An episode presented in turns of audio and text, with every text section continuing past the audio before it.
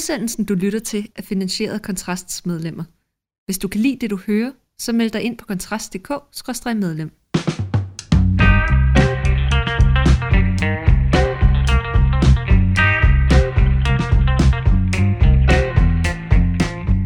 Velkommen til Fyraften med Kontrast. Mit navn det er Mikkel Andersen, og jeg er chefredaktør for hele foretagendet. Og med mig i studiet i dag, der har jeg Astrid Johanne Høgh, journalist på Kontrast. Og vi har været til valgaften. Det har vi. Ja. ja.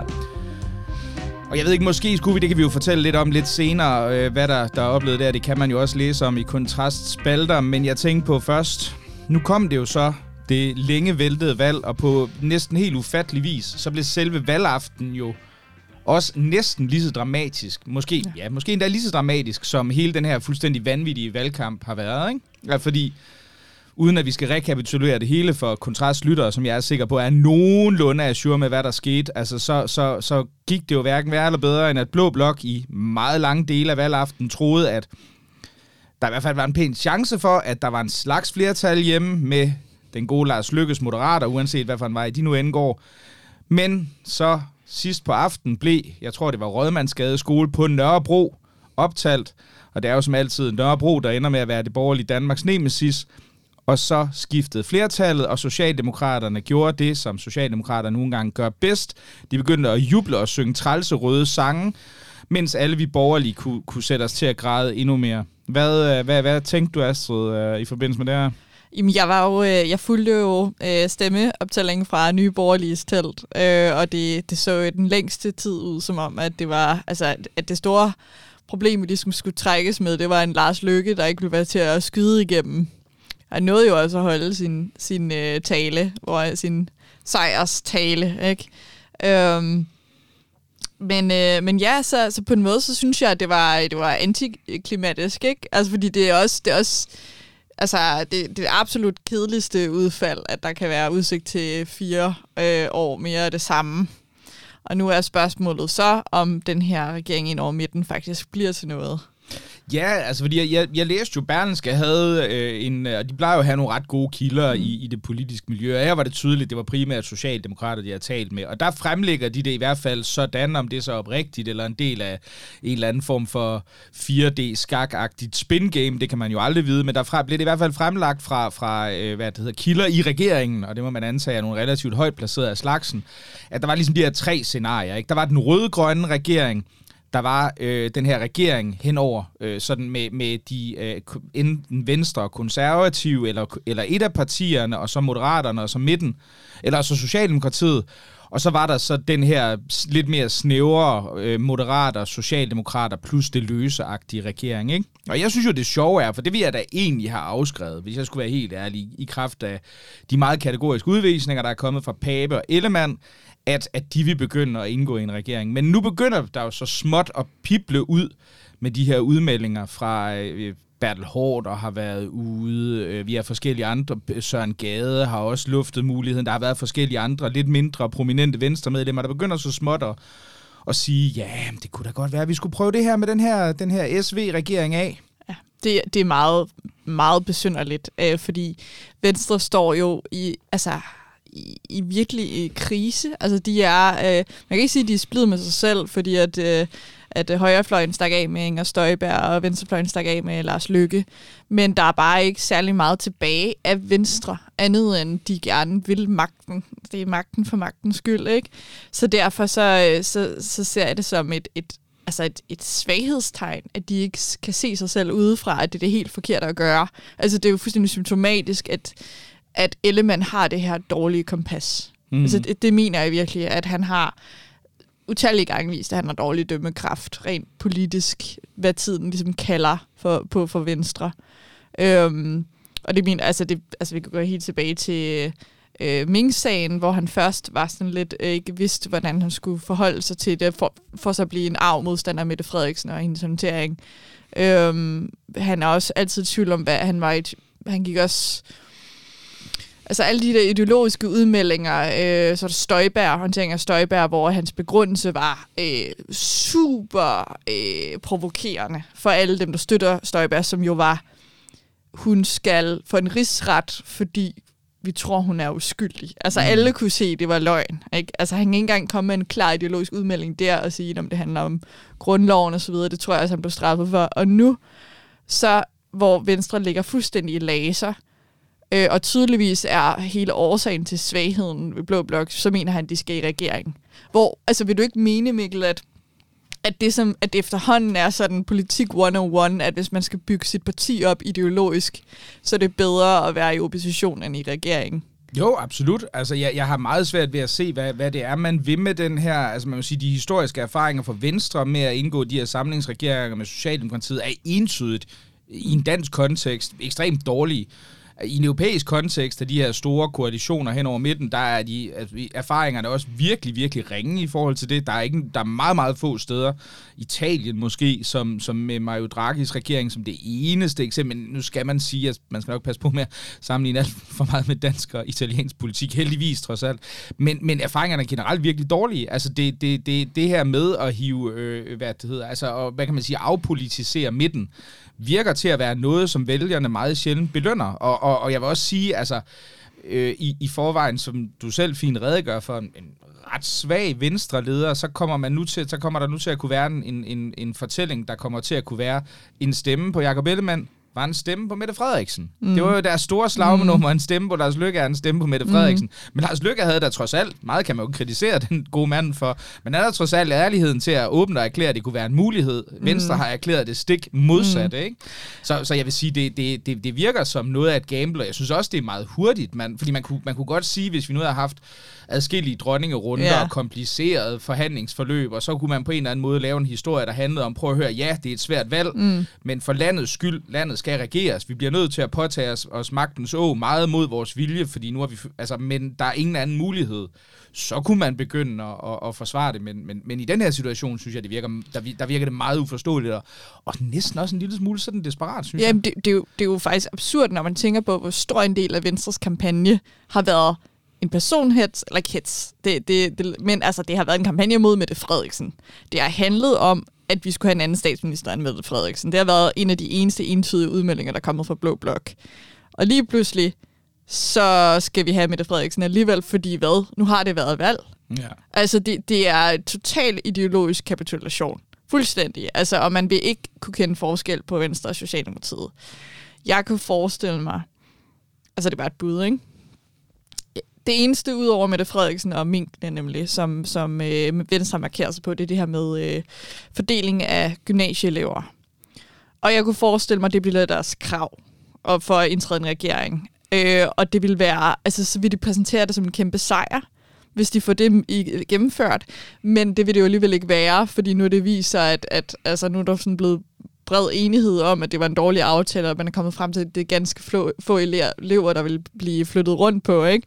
Så det ville være sådan, altså det ville være sådan en, grad, en foræring fra Mette mm. Frederiksens side, ikke? Og jeg tager ved, jeg tager ved med det, det. Hvis, det, hvis de ender med at gå med, så det er det, de præsenterer som præmien. Altså ja. det, det, det, er bare et bud herfra.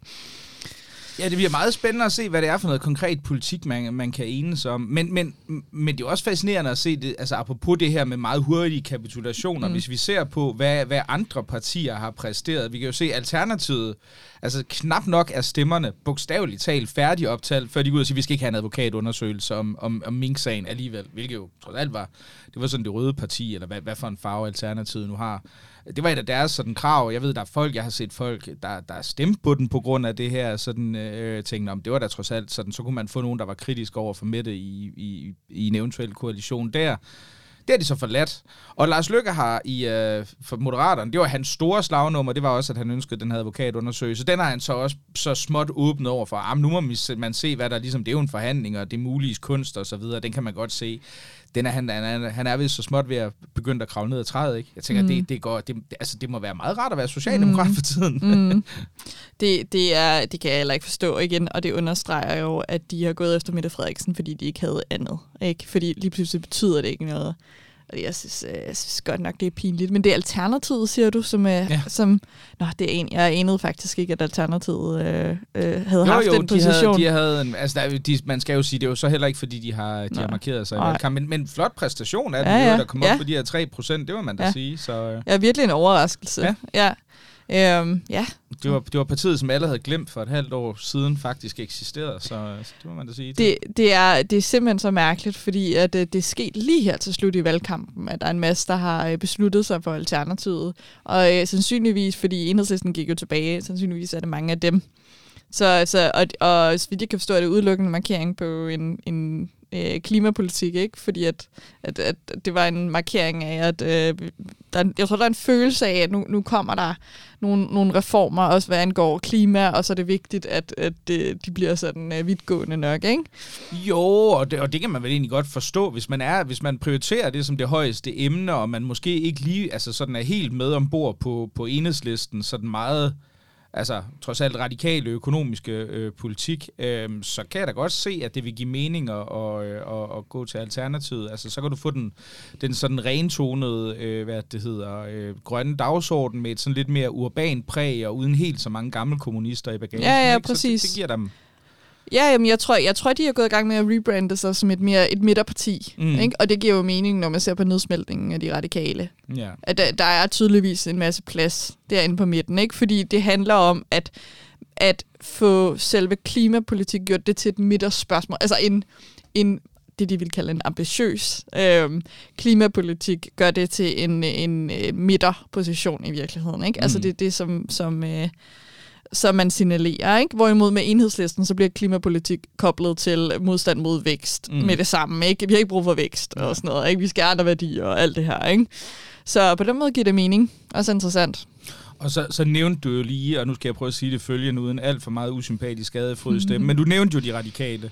Ja. Yeah. Og det må man jo sige, det er jo ikke gået så godt for dem. Jeg så lige, Sofie Karsten Nielsen havde fået færre personlige stemmer end, uh, end, end både Sikander Siddiq og Kristendemokraternes Marianne Karlemose, mm. hvilket jo er en, altså en negativ præstation. Hvis, jeg ved ikke, om det begreb findes, men, øh, men, men det, er jo, det er jo ret vildt. Altså, det, det, ser jo så, og det ser ud til, at der kommer magtkamp igen i partiet mellem øh, er det, Samir Navar og... Og, og Martin Lidegaard, ja. ja. ja.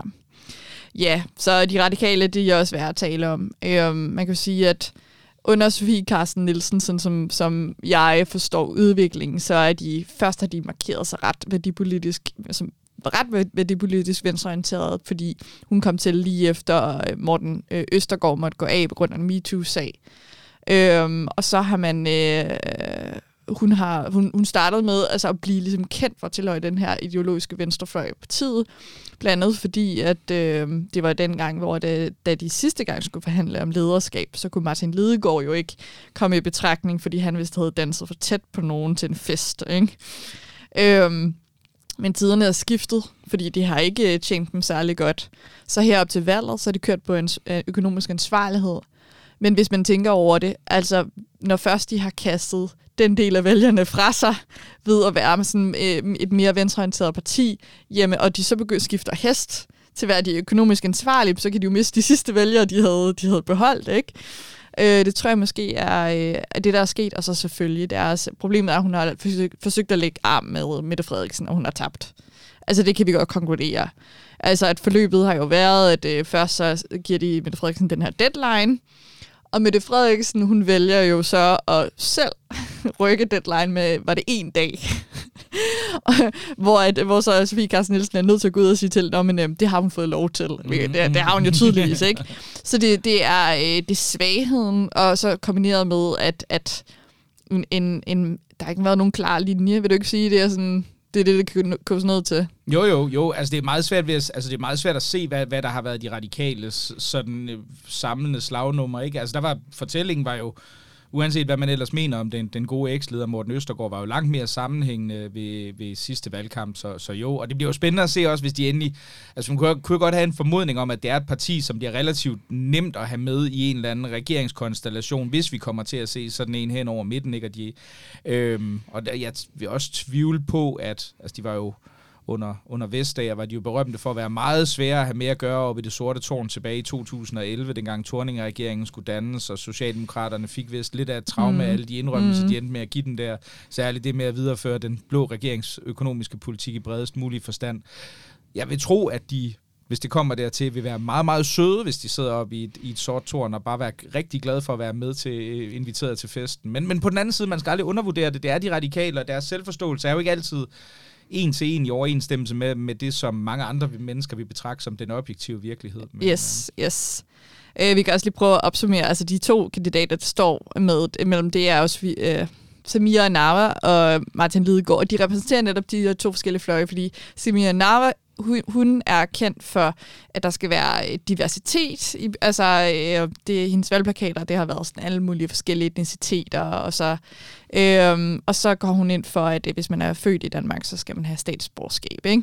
Så, så det er øh, klassisk værdipolitisk venstreorienteret, og så Martin Lidegaard, ham kender man for at øh, gå rigtig meget op i udenrigspolitik, så det bliver krisehåndtering, stærk støtte til Mette Frederiksen, og så økonomisk politik. Ikke? Øh, så, så det bliver... Øh, det er også to generationer i øvrigt. Ikke? Han er den ældre generation, hun er den yngre, som er mere, altså også har, øh, man forbinder med øh, hele MeToo øh, mm.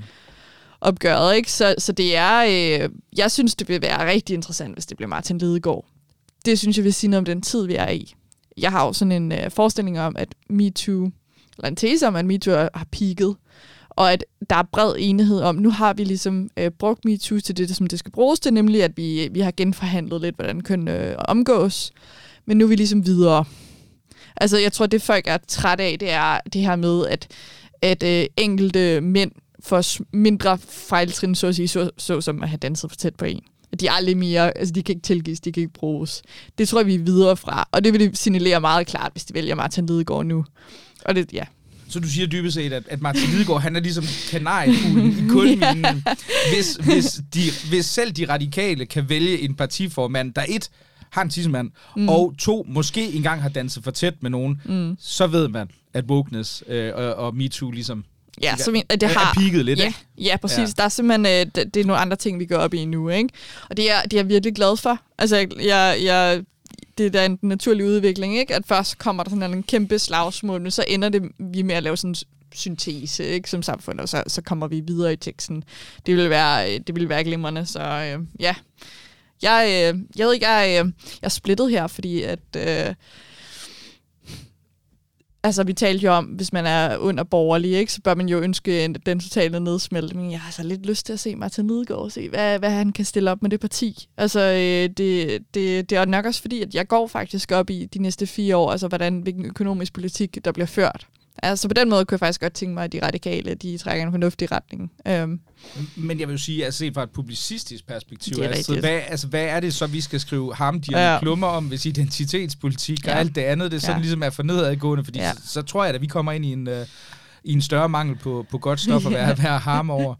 det er rigtigt, det er rigtigt. Og det er jo et apropos en uh, midterregering, øh, vil jo være ufattelig irriterende på mange måder, men godt for os. Ja, ikke? det må man jo sige. Fra, altså, fra, fra et rent øh, hvad kan man sige, borgerligt, klart yes. defineret borgerligt perspektiv, der tror, jeg, der tror jeg, det vil være ganske udmærket. Ja, vi skal bare komme efter dem. Vi skal bashe dem, og jo, det bliver også en gave til øh, Liberal Alliance, ikke? så kan de virkelig tage ideologisk lederskab. Ikke?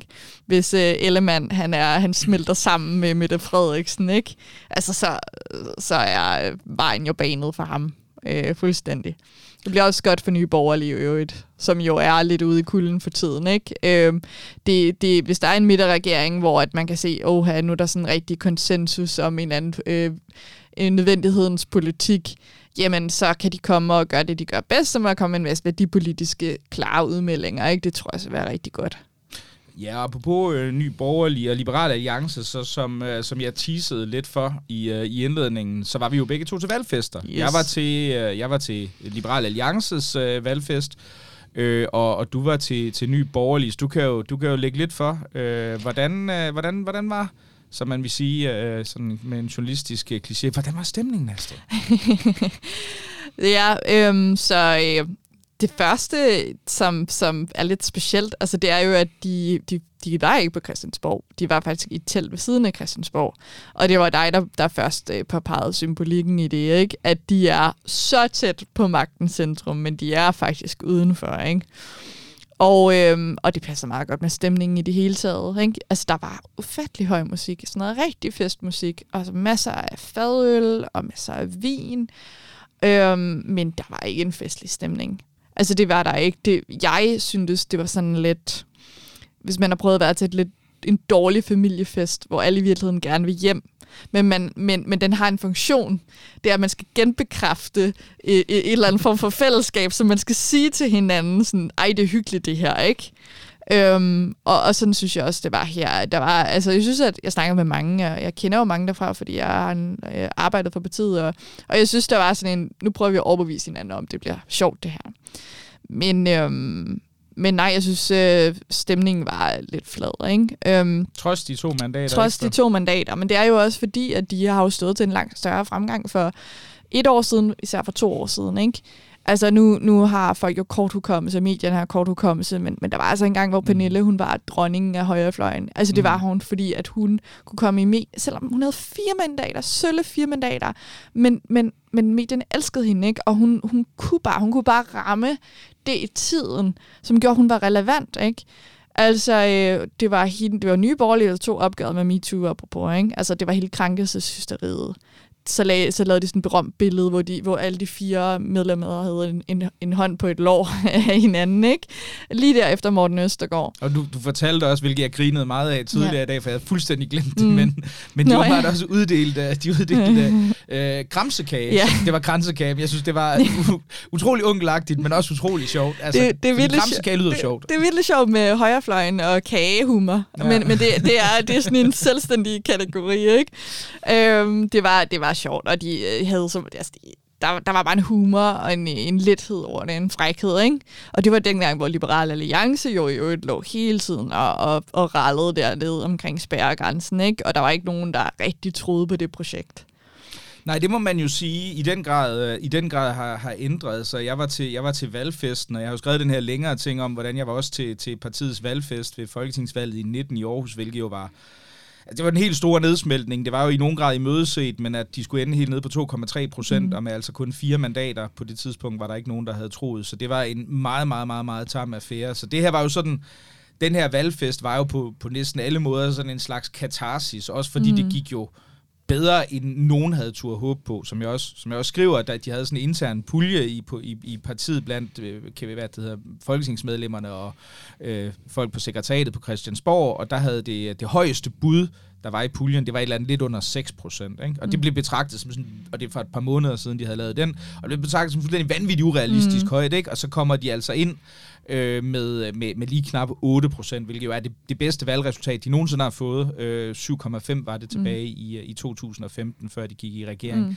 Så, så det var jo en, det var en vild aften, altså, og, og jeg vil sige, øh, for dem, der er medlem af vores, vores medlemsgruppe, Kontrast Sekokammer, jeg har lagt en lille, jeg har lagt en lille video op, der viser, hvordan, øh, hvordan øh, de jublede dengang den første exit poll på, på 9% kommer ind. Det er mm. så, ender jo så lidt lavere der, men det var jo fuldstændig vildt. Mm. Altså, så det var jo sådan den, den helt store rendelse, så nu er nu Liberal Alliance genrejst. Så, så jeg vil sige, altså hvis, hvis man hvis øh, alle de sådan kom sammen, og i forbindelse med valget, jeg nogensinde har været til, var det klart der, hvor stemningen var. Mm. Igen med journalist kliché, klart bedst. Mm. Det var glade kandidater, det var glade partifunktionærer, det var øh, altså det, det var jul over hele linjen, ikke?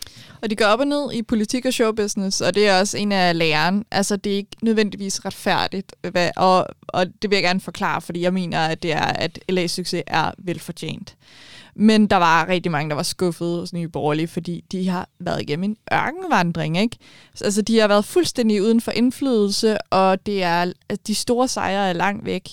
Og så har de lagt et rigtig hårdt stykke arbejde for at blive et seriøst parti, og så viser det sig, at det er der ikke nogen belønning for. Ikke? Mm. Øhm, det, der, det, som Alex Vandopslag netop har gjort, det er, at han har gjort det, som Nye Borgerlige plejede at gøre, som er at ramme noget i tiden. Ikke?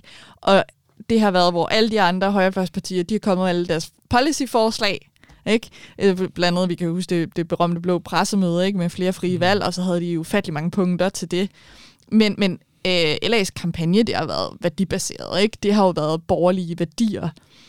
Og, øh, og det er de blevet belønnet for, og han har ramt det, som folk havde brug for. Ikke? Folk havde bare brug for, jamen, hvor, hvor skal vi hen? Ikke? Øhm, Jo, og så tænker jeg også, der har vel været den, nu har vi jo ikke nogen data over vælgervandringerne, men, men, Mm. men der var jo en, altså der kan man jo sige, den ene stød og, og så videre, altså konservative Mm. oplevede jo en voldsom nedspiltning, og der er jo nok nogle af de 15-16 procent, der det gik vildest for sig, øh, af, af borgerlige vælgere, som har var gået til Pape, fordi det var den sikre troværdige havn. Jeg kunne forestille mig, at der er en del af dem, der er smuttet over til, til Liberal Alliance, der så har virket som, som det her sted, hvor en, en solid borgerlig politik med en troværdig uanset øh, Alex's boligsag, boligsag og alt muligt andet, så, så havde de jo imaget af at være det her sted, hvor her er en borgerlig succes og en troværdighed over, over den politiske linje. Så jeg vil jo, altså, jeg vil jo gætte på, og det er jo kun gæt, at det også har spillet nogen rolle, uden, uden også at forklare, hvad jeg synes har været en, en, mm. en, en vanvittigt imponerende kampagne, for det mm. har det helt sikkert. Mm. Jeg tror, du har ret i. Jeg tror også, de har taget en del fra Nye Borgerlige. Jeg er spændt på det. Men Nye Borgerlige har sådan øh, to segmenter. Ikke? Der er, der er, øh, de står rigtig stærk, øh, stærkt i øh, Jylland. Ikke? Altså, Pernille Vermund, hun, hun stiller op i, øh, i øh, syd, hvad hedder Storkredsen? Sydjyllands Storkreds. Ja, det mener jeg. Ja. Øhm, der, der fik hun også et rigtig godt valg. Ikke? Men jeg tror, det er det, det andet segment, som er øh, den øh, sådan økonomiske højrefløjpartiet, hvor det handler mindre om landby, men det handler mere om, at, at øh, den politik, den økonomiske politik, at det er faktisk noget, der har tiltalt dem, og så er det for den været for det her segment, som gerne vil have en øh, højorienteret økonomisk politik, og også en værdipolitik, som er øh, meget højorienteret. Ikke? Og jeg tror, det er dem, der også er gået til Liberal Alliance, fordi du kan få meget af det samme med Liberal Alliance, og spørgsmålet er også, hvis du er lidt strategisk, jamen, så handler det også om at stemme på et projekt, som er mest sådan langtidsholdbart, ikke? Og der er der bare noget overbevisende over Liberal Alliance lige nu, må man bare sige. Altså, jeg tror, hvis man har stået der og været i tvivl, ikke? Altså, hvor, hvor får jeg mest indflydelse? Så tror jeg, der er mange, der lige i sidste øjeblik valgt Liberal Alliance. Det vil jeg, det vil jeg tro. Afslutningsvis, vi er ude på en af de længere fyraftener, men ikke desto mindre, så synes jeg næsten lige, vi skal runde det her. Jeg, jeg tænkte på øh, de kandidater, som man kan være ærgerlig over ikke komme ind. Mm. Og der, jeg, har, jeg har et par stykker, som, mm. som jeg vil sige. Fordi jeg synes jo egentlig, som du selv siger, at politik er ikke altid retfærdigt. Nej.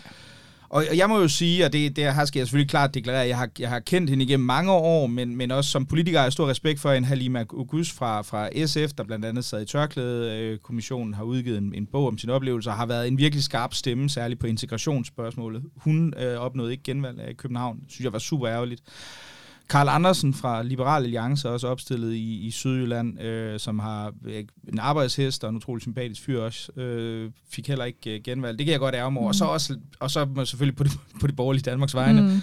Lars Asland måske også lidt ærgerligt. Det er ikke Socialdemokraten, der jo mm. også har, har kørt en, en relativt hård linje i forhold til både indvandring, eller i hvert fald integrationspolitik og også wokeness, men øh, det var ikke noget, som de københavnske vælgere følte for at kvittere så meget for. Nej, og så hvis jeg må nævne Nikolaj Bø, Ja. Jeg er virkelig ked af, at han ikke fik valg, fordi ja.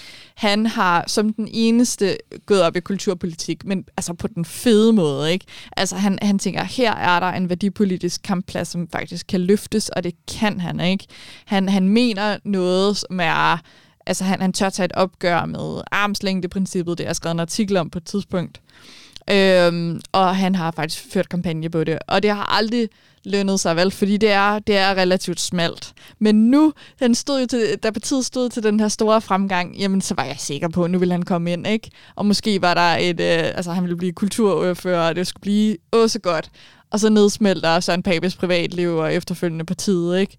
det var så synd for ham, fordi det er intet, altså det, det, det, var bare, det var nu, det skulle være, mm. ikke følte jeg, så, så det er, jeg ja, håber, det ja. uretfærdigt Ja. og, og ufortjent. Det er, Ja. ja. Jeg er helt enig, og det siger jeg ikke kun, fordi Nikolaj Bøh jo er en hyppig panelist i Den Blå Team, men han er jo, for at låne den gode Rune Selsings øh, udtryk, han er jo, hvad han kalder ham, en af de få, få konservative, der ikke bare er en liberal i tweet. Og det, det Hmm. synes jeg er meget rammende. Han er jo en, øh, hans hjerte brænder for kulturen, Mm. og øh, jeg tror, han havde været godt, øh, en god, Og- virkelig god tilføjelse til folketingsgruppen. Ja, og han havde altså også været god underholdning. Han er sådan også en original, mm. og det, altså, det, det, det havde også været dejligt ikke? At, at følge. Så ja, jeg håber, jeg håber, han prøver igen. Det må jeg sige. Bliv ved. Og med den opfordring, så vil jeg sige tak, fordi I lyttede med til Fyraften med Kontrast i dag med mig, Mikkel Andersen og Astrid Johanne Hø. Og som altid, hvis, øh, hvis øh, du værdsætter det, du har hørt, så skal du jo gå ind på kontrast.dk-medlem og være med til at betale for gildet. Tusind tak, fordi du lyttede med.